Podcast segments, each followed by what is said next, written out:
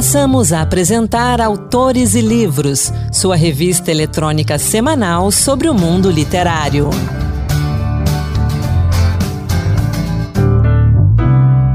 Olá pessoal, sou Anderson Mendanha e começa agora mais um Autores e Livros que hoje traz lançamentos, várias dicas de leitura, a poesia do Encantos Diversos e uma conversa com Renata Fioranzo Marques sobre o livro Desnovelo, um romance que tem como tema a adoção e os segredos familiares.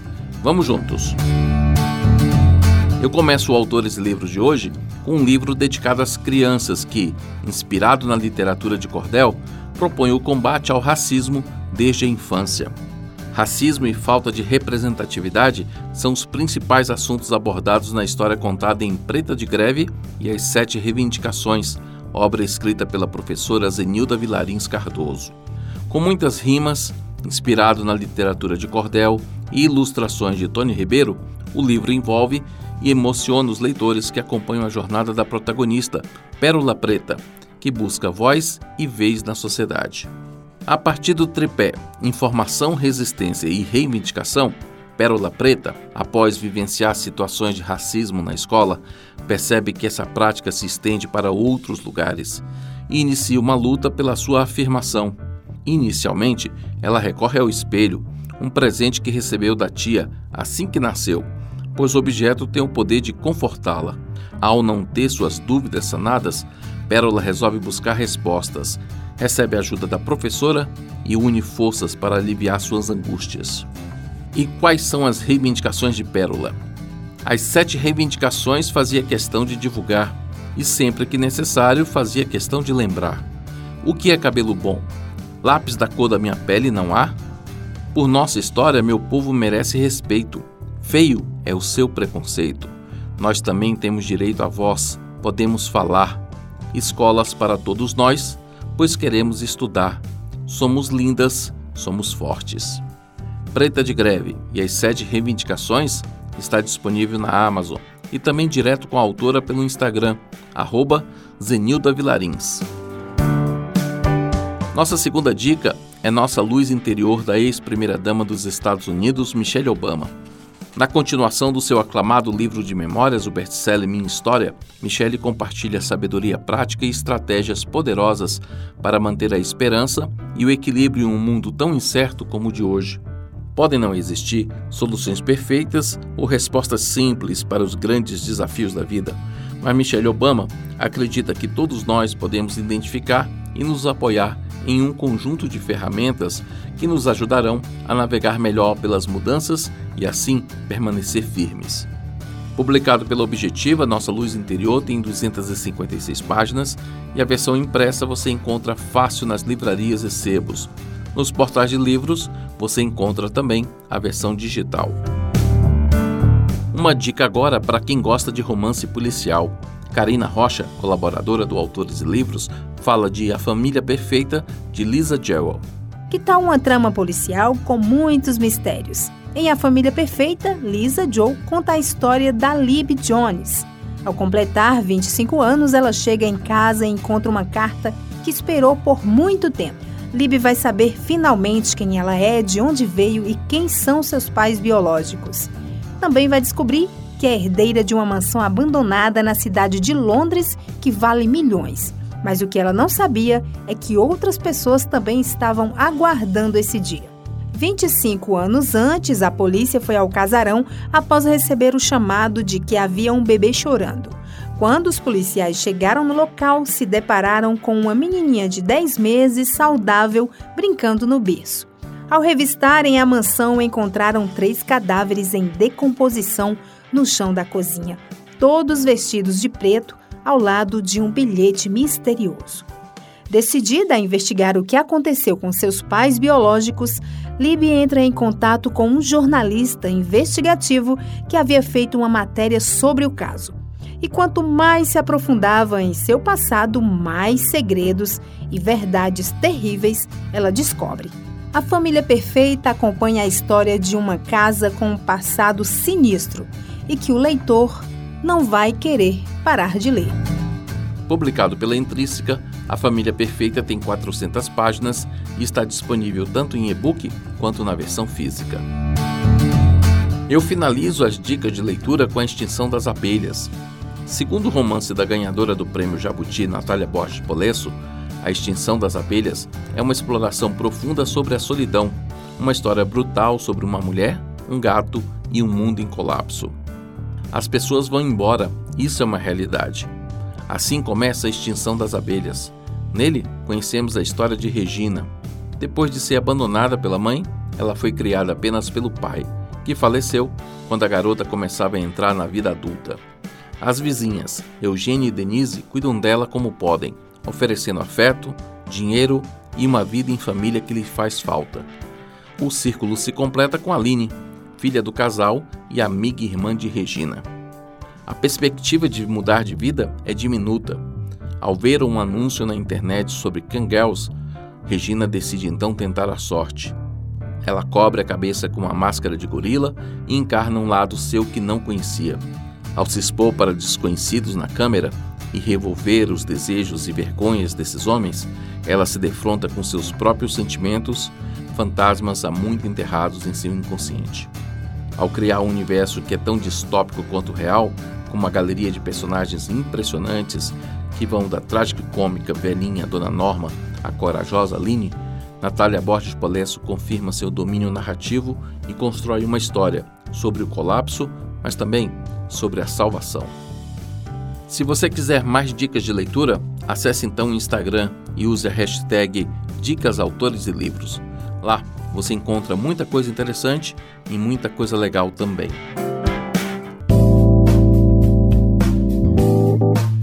Entrevista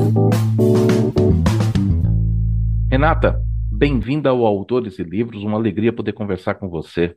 Obrigada, tudo bem? Tudo ótimo.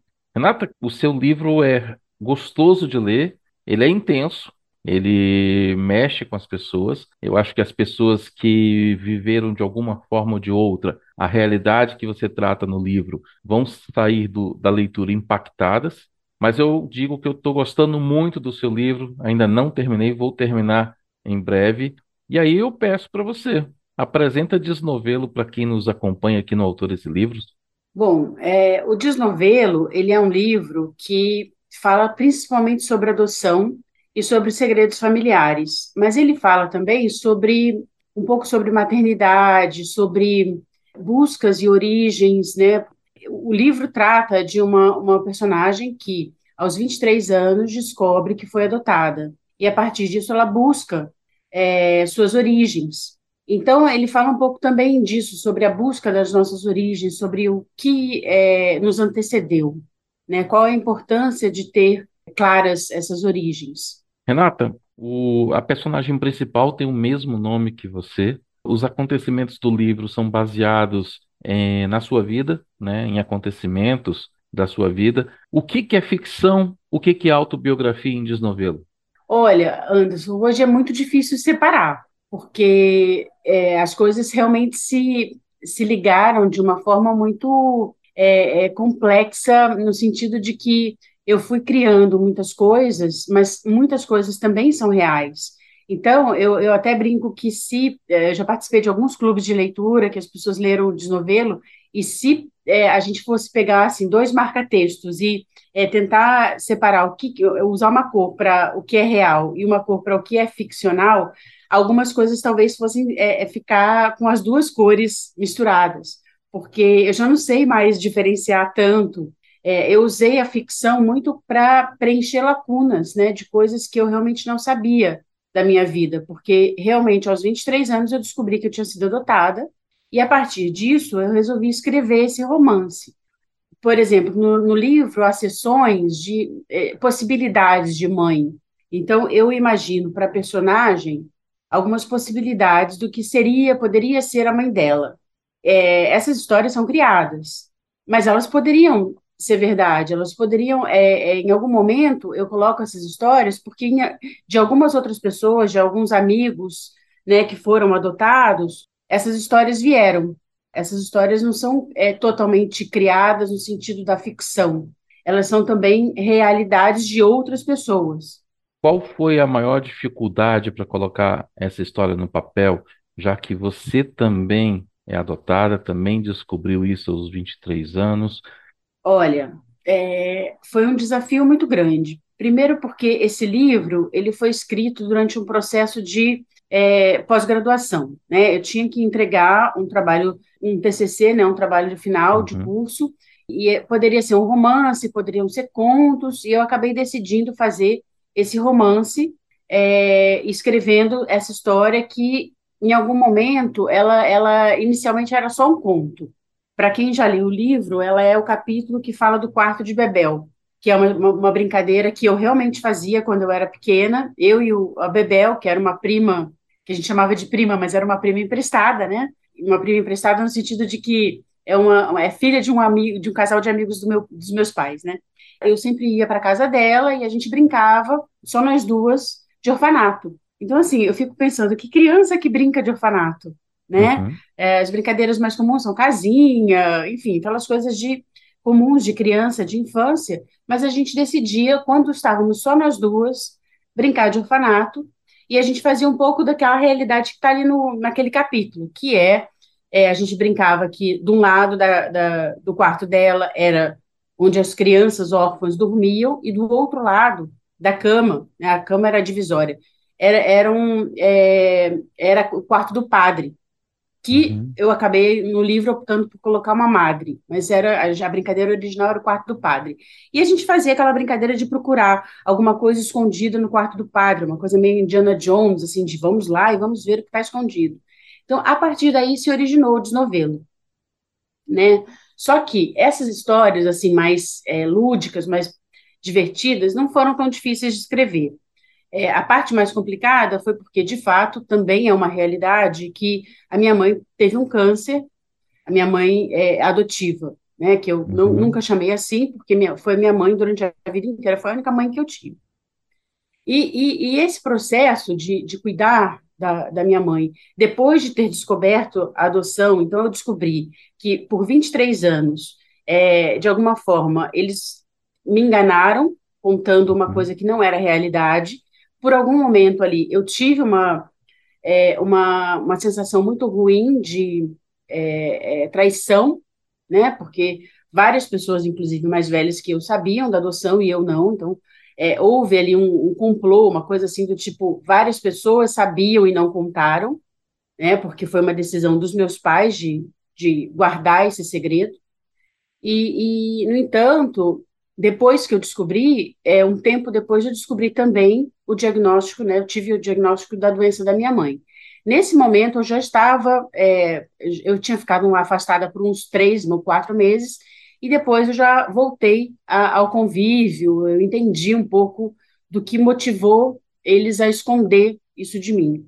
E, e, e essa parte da escrita é, da doença da minha mãe, em alguns momentos ali, tem capítulos que eu não consigo ler, é, eu já li o livro mais de 20 vezes, entre revisões e tudo, e eu não consigo ler em voz alta porque eu sempre choro, eu sempre fico muito emocionada. Porque tem, tem partes ali, por exemplo, para quem já leu também, A Viagem de Nova York é, uma, é um capítulo que é muito próximo, muito colado à realidade. Uhum. Então, é um capítulo que eu não consigo ler. Foi um capítulo que eu demorei muito tempo para escrever, entre escritas e reescritas, porque esse também é um processo, né?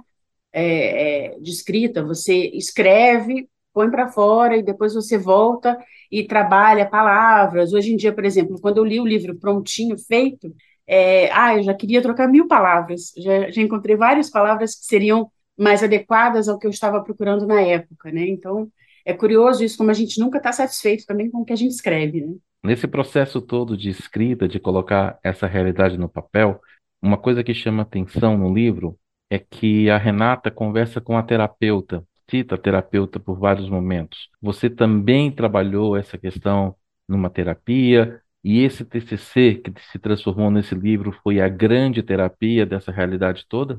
Esse TCC, sem dúvida, foi, porque ter colocado essa história toda no papel foi uma grande terapia, sem dúvida. Assim, meu pai está com 86 anos hoje em dia, leu o livro, eu fiquei super emocionada, ele leu o livro, depois de pronto, ele não quis ler enquanto estava em produção e nem é, é, quando eu entreguei o TCC propriamente. Ele só quis ler quando realmente o livro estava formatado como um livro à venda na livraria. Então, eu entreguei para ele, ele leu é, uma madrugada, assim, na minha casa, né? E, e, aí depois ele me abraçou e falou: Você precisava ter, ter escrito esse livro, né, filha? Foi muito emocionante saber, porque de fato, é, ele, claro que ele percebeu ali as coisas que foram criadas, foram, que foram ficcionais, mas ele sabe também que é um texto que eu precisava ter escrito, porque tem muito ali da gente, né? Muito do que eu guardei por tanto tempo também. Porque, de certa forma, a gente acaba é, fazendo co coisas, por mais que a gente saiba que elas não são tão adequadas, ou não são da forma como a gente gostaria de ter sido criado, por exemplo, a gente acaba repetindo, né? E quanto à terapia, eu trabalhei em outro momento. Logo que eu descobri a adoção, fiz terapia por algum tempo, é, me ajudou muito, mas em um determinado momento é, eu resolvi é, me afastar. E, e, voltei depois, já mais, mais velha, já com, com 40 e poucos anos, mas aí por outros motivos, e acabei tratando, é claro, porque a gente chega por outros motivos, mas acaba falando é, uhum. é, um pouco disso também, né? Mas eu acho que a grande terapia foi, foi a escrita do livro mesmo, assim, eu acho que foi o grande processo. Você já antecipou um pouco a minha próxima pergunta, que é como é que as pessoas é, reagiram a esse livro, como é que a sua família reagiu a esse livro? A família, eu acho que nem todo mundo leu ainda, mas é, das pessoas mais, assim, mais próximas, né? É, meu pai, minha tia, as pessoas leram e gostaram muito, ficaram muito impactadas, porque não imaginavam. É outra visão, né? Você tem aquela visão do seu lado, do que você viveu, mas você não imagina o tanto que, por mais que a gente tenha empatia, você não imagina o tanto que o outro, como que o outro pode ter vivenciado aquilo, né? Então, acho que foi um pouco isso. É, eles tiveram esse impacto. É, meu marido foi meu primeiro leitor, né? Então, é, ele, ele gostou muito também, me incentivou bastante. E, e, e, esse livro, de certa forma, é o que eu digo nos agradecimentos, né? Eu escrevo para minha mãe, porque por mais que ela não tenha lido, né? Ela morreu uhum. já faz 21 anos, é um, um livro escrito por ela, para ela, né? Porque eu tenho certeza que ela me acompanhou durante o processo de escrita em alguns momentos ali tinha, era interessante, porque eu pensava, o que, que minha mãe te, estaria pensando nesse momento? Porque eu queria dar um pouco a voz, assim, eu cheguei até a pensar em fazer sessões é, é, do livro em que a mãe falasse. Eu só achei que talvez eu não conseguisse chegar nessa, nessa profundidade, então talvez eu não tenha me arriscado tanto, mas eu sempre pensei muito é, o que ela deve ter pensado nisso, e a personagem reflete um pouco isso. Uhum. Eventualmente ela fala, né, o que é, minha mãe não, não imaginaria isso, minha mãe não imaginaria que eu, é, depois de tantos, tantos anos, teria descoberto a adoção, inclusive saindo da cidade, da minha cidade natal, que é Petrópolis, né, então eu acho que nesse momento ela deve ter pensado muito isso, assim, nossa, agora a Renata não descobre mais, e no final eu acabei descobrindo já longe, né, já morando em outra uhum. cidade, que não era a cidade onde, eu, eu digo que eu nasci, mas é a cidade para onde eu fui levada, onde eu fui criada. Eu quero ler um trechinho do livro é o trecho que vem logo depois que Renata conversa com a mãe e pergunta se ela é adotada. Abre aspas. Tô me sentindo traída, sabe? Não tem outra palavra. Ontem, andando na rua, tive a nítida sensação de que todo mundo sabia da adoção, menos eu. Deu até vontade de gritar para as pessoas, feito uma louca no meio da rua. Olha, agora eu sei, viu? Por mais que eu tente pensar no motivo plausível para eles terem escondido a verdade de mim e da Roberta, se é que ela não sabe, eu não consigo encontrar. Renata, para você, qual é a melhor forma de se lidar com a verdade nos casos de adoção? Olha, hoje em dia, Anderson, isso já é muito tratado de, de uma forma muito diferente, né? A, a, as pessoas, quando adotam, elas já são orientadas a, a um processo que, que, que leva elas a refletir sobre isso e a contar. Então, em geral, em casos assim, eu tenho recebido muita, muitas leituras, né, de pessoas, de pais adotivos, né, pais que adotaram crianças e que leram meu livro. É, e muitas pessoas falam muito sobre isso, que elas já são orientadas de uma outra forma, que elas já têm um acompanhamento psicológico, é, é, que leva elas a perceber o quanto vai ser importante ter esse, essa noção desde cedo. Então, e hoje em dia também há muito, muitas outras formas que ajudam, assim, por exemplo, há livros infantis, que falam uhum. sobre adoção. É, então, há, há outras formas de se fazer. Eu acho curioso, porque enquanto eu estava escrevendo o livro, E eu fui a Petrópolis, estando lá, eu conversei com a minha tia, que é muito amiga da minha mãe, no livro ela é tia Cida, uhum. mas o nome está trocado, é tia Célia, o nome real. E eu fui tomar um café com ela e ela me falou muito sobre isso, assim, uma coisa que eu não tinha parado para pensar ainda, e eu acabei incluindo. Então essas coisas são interessantes porque foram entrando no livro, né? A minha tia Célia falou, Renata, a sua mãe te levava a um pediatra que falava, é, Eunice, era o nome da minha mãe, Eunice, conta para ela, conta para elas, suas duas filhas.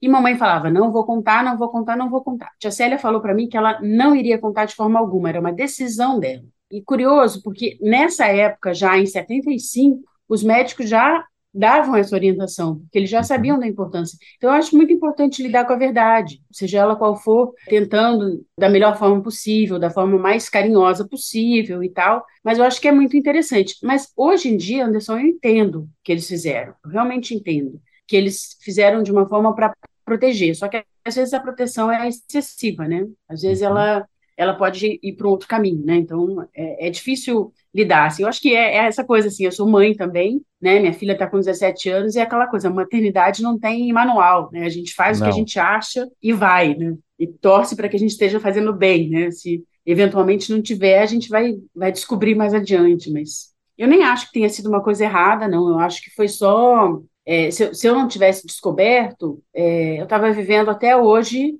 nessa fantasia dele, sabe? Eu acho que mamãe criou um universo paralelo onde ela viveu e ela não achava, inclusive, que era uma mentira. Ela estava vivendo uma realidade que ela é, se convenceu. Eu acho que é um pouco isso. Renata, para a gente encerrar, onde é que o ouvinte pode encontrar o seu livro? Quem estiver em São Paulo, são várias livrarias de rua que tem. No Rio, tem na Blux. Eu sei que em Belo Horizonte tem na Quixote. Em Brasília, tem nas Circulares. Uhum. E na, pela internet, na plataforma da Amazon, pela própria editora Reformatório, na lojinha virtual da Reformatório. E é isso. Ah, e também, quem quiser é, já receber direto com, com autógrafo, é só mandar para mim uh, uma mensagem no direct do, do, Instagram. Meu perfil é releituras, re underline leituras. E, e lá eu também consigo despachar para as pessoas. Renata Fiorenzano Marques, obrigado pela conversa, obrigado por esse livro e pela coragem de escrever essa história. Até a próxima. Obrigada, obrigada pela oportunidade. Um beijo. E chegou a hora da poesia do Encantos Diversos, produzido e apresentado por Marluce Ribeiro. Encantos Diversos Poemas que tocam. Olá, hoje o Encanto de Versos traz para você a poética de Messode Ramiro Benoliel, que viveu de 1933 a 2022. Advogada, cantora e compositora, Messodi Benoliel foi presidente e fundadora da Associação Profissional de Poetas no estado do Rio de Janeiro. Foi também fundadora da Casa do Poeta do Rio de Janeiro e vice-presidente da Academia Brasileira de Literatura de Cordel. Foi ainda membro da Associação Brasileira de Escritores e presidiu por muito tempo a Academia Brasileira de Trova. Abremos essa homenagem com singela aldravia composta por essa premiada poetisa carioca. Olhares profundos instigam vontades, desejos, festejos. Messode Benoliel compôs uma aldravia mas você sabe o que significa isso? Aldravia é um poema sintético, composto por até seis versos univocabulares, de forma a exprimir o máximo de significação com o mínimo de palavras. O movimento aldravista foi criado no ano 2000 e seu nome deriva da palavra aldrava, argola de ferro usada antigamente nas portas das casas, servindo como espécie de campainha autora dos livros de poesia A Solidão que Ficou, A Flor da Pele, Sob Todas as Coisas, Identidade em Noite de Coroação, em Verbes e Faces, Messode Benoliel escreveu ainda várias obras em cordel. Entre elas destacam-se Primórdios da Literatura Cristã, Leonardo Mota, Sua Vida e Sua Obra e A Coisa Preta na Casa Branca. Ouça agora os versos de A Dor das Ruas. Trago comigo a dor das ruas. Ilimitado castigo é o abandono, onde a indiferença faz morada. Crianças de colo exploradas por mulheres desalmadas. Idosos mendigam na porta dos bancos ou em qualquer lugar. Nas noites, adolescentes drogados, sem lares, sem diretrizes. Andam comigo a dor das ruas da minha cidade. Até onde irá predominar esse descaso social, essa verdade que nos faz tanto mal? Ao longo da vida, Messode Benoliel recebeu cerca de 600 prêmios, tanto no âmbito da literatura quanto no da música. Alguns deles, inclusive, no exterior, como a Médaille Vermeille da Academia de Letras, Artes e Ciências de Paris. Agora ouça Epitáfio Antecipado.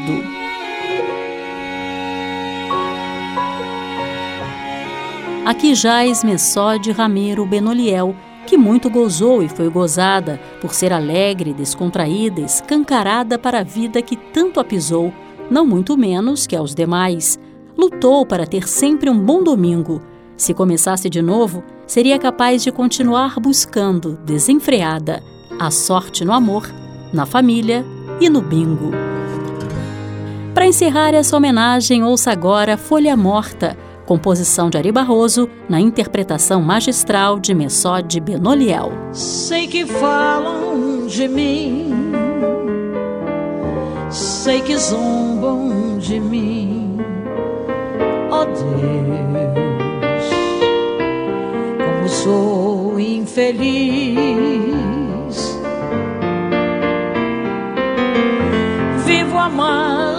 Da vida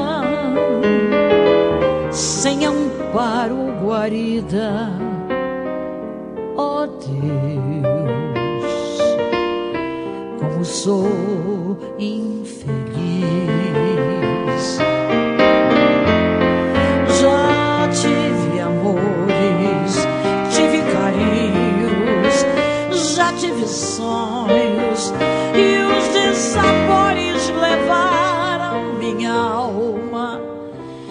Caminhos tristonhos.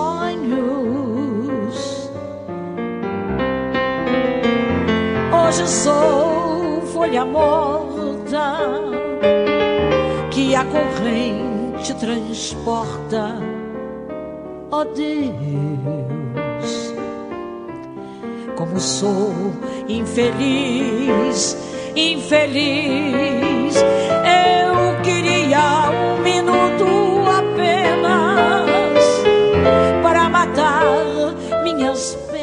com a poesia do Encantos de Versos, a gente encerra o Autores e Livros de hoje.